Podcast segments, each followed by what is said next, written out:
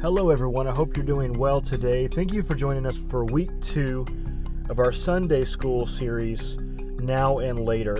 Last week we looked at how wisdom now can help us miss mistakes later. This week we're going to be looking at how a good reputation is good for us now and good for us later. Thank you again for joining us, and we hope you enjoy our message this morning.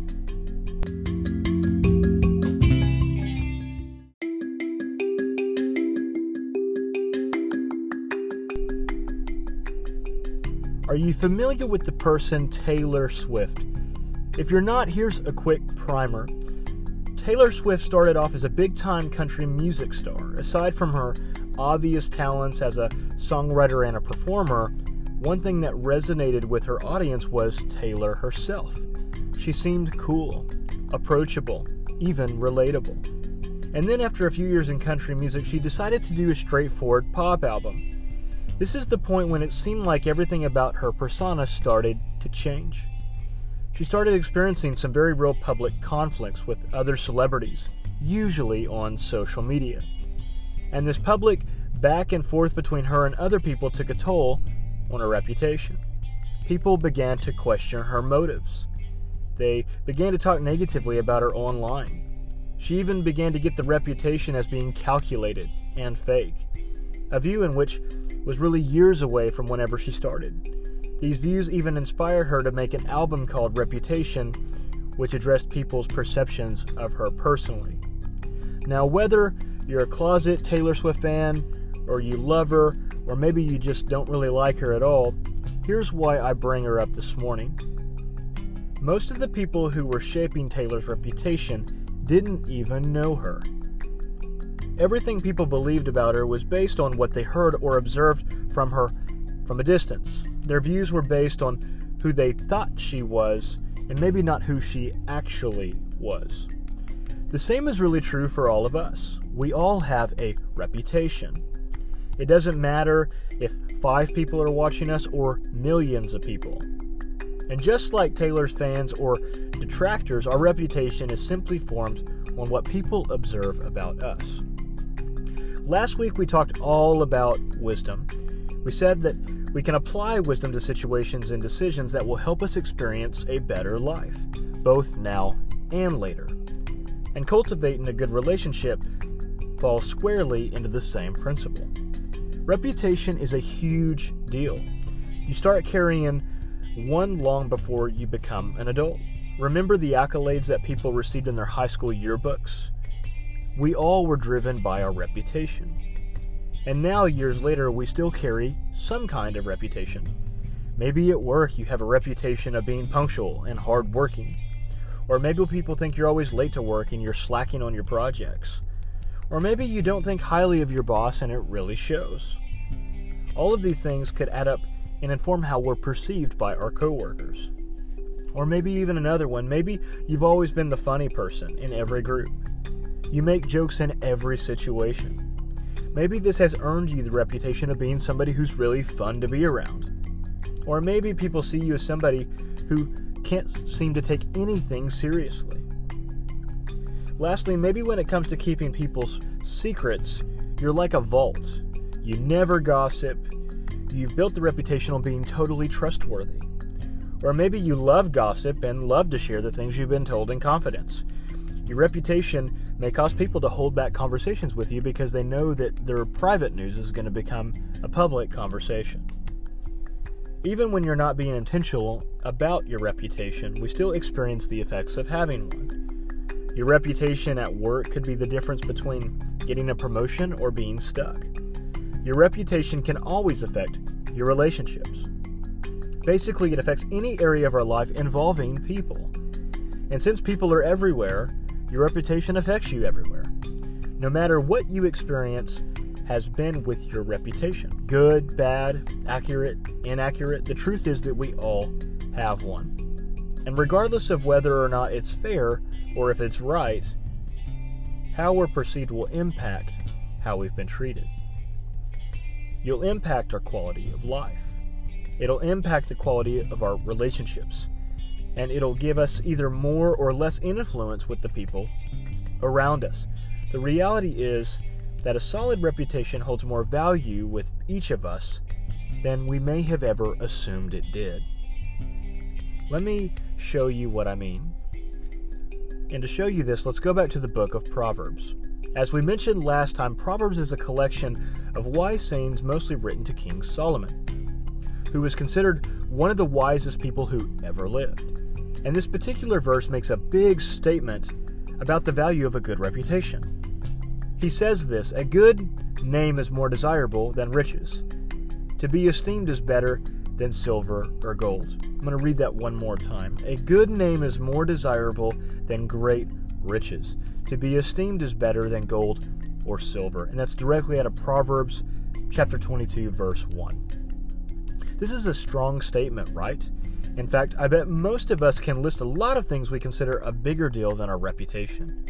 A lot of us would probably argue that our bank statements are more uh, important, or that our health or the health of our family is more important, or maybe the school our kids attend or the cars we drive matter more. But here's the truth about reputation our reputations don't really matter to us until we've had better ones.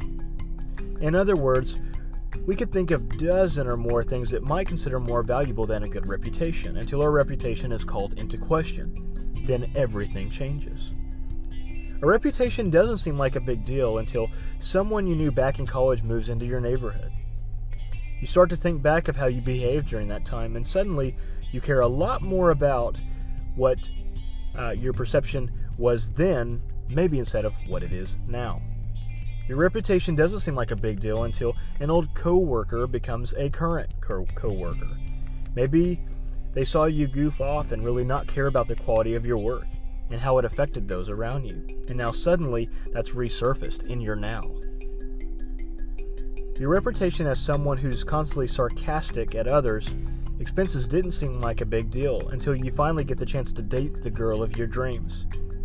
But your reputation preceded you. And what you did then has now made her wary of dating you now. The reality is that our reputation, even ones from years ago, can affect us greatly. And when you consider how your reputation can impact the quality of your life, a good name does sound pretty important. Maybe even more important than money or possessions. And listen, if if anyone who knows this is true, it would be Solomon from the book of Proverbs. During his timeline, he amassed more wealth than any person could even spend. But in spite of his great wealth, in spite of everything he controlled as king, Solomon knew that some precious things in life cannot be bought. And when you can't buy something, that makes it priceless. What do people think about when you hear your name? Do they say that's priceless? That's worth protecting? That's worth cherishing? It's worth making right?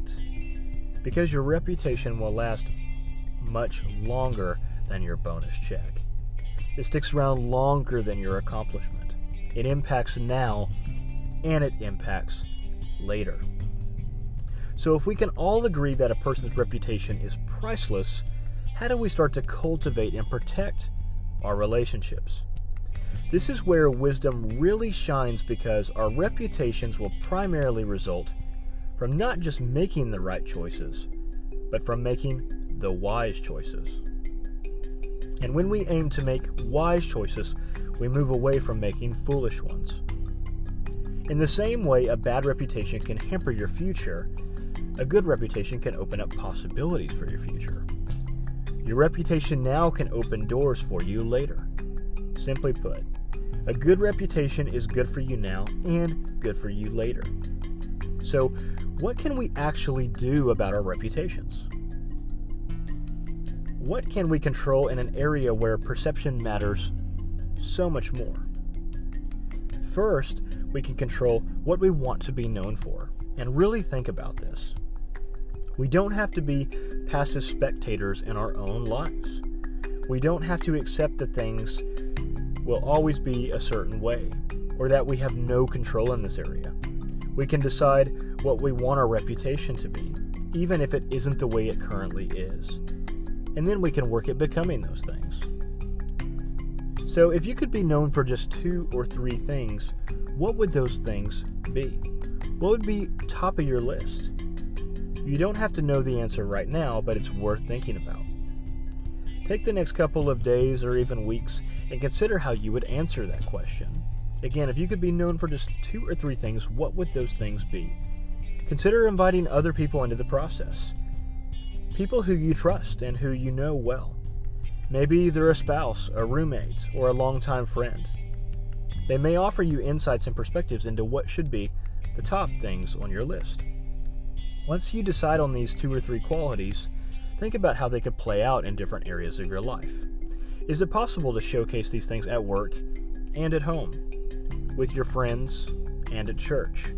No matter what qualities you want to pursue, work on building a reputation that's consistent, no matter where you are or who you're with.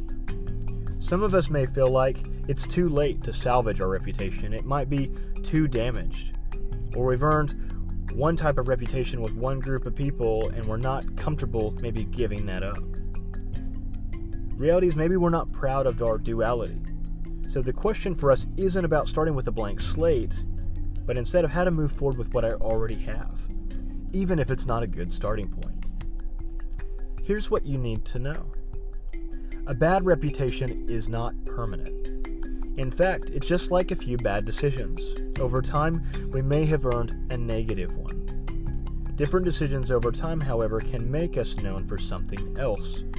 It doesn't happen overnight, but taking control of a reputation is possible over time, and it's worth it. And what's the best part? These decisions will yield some short term benefits, totally and today.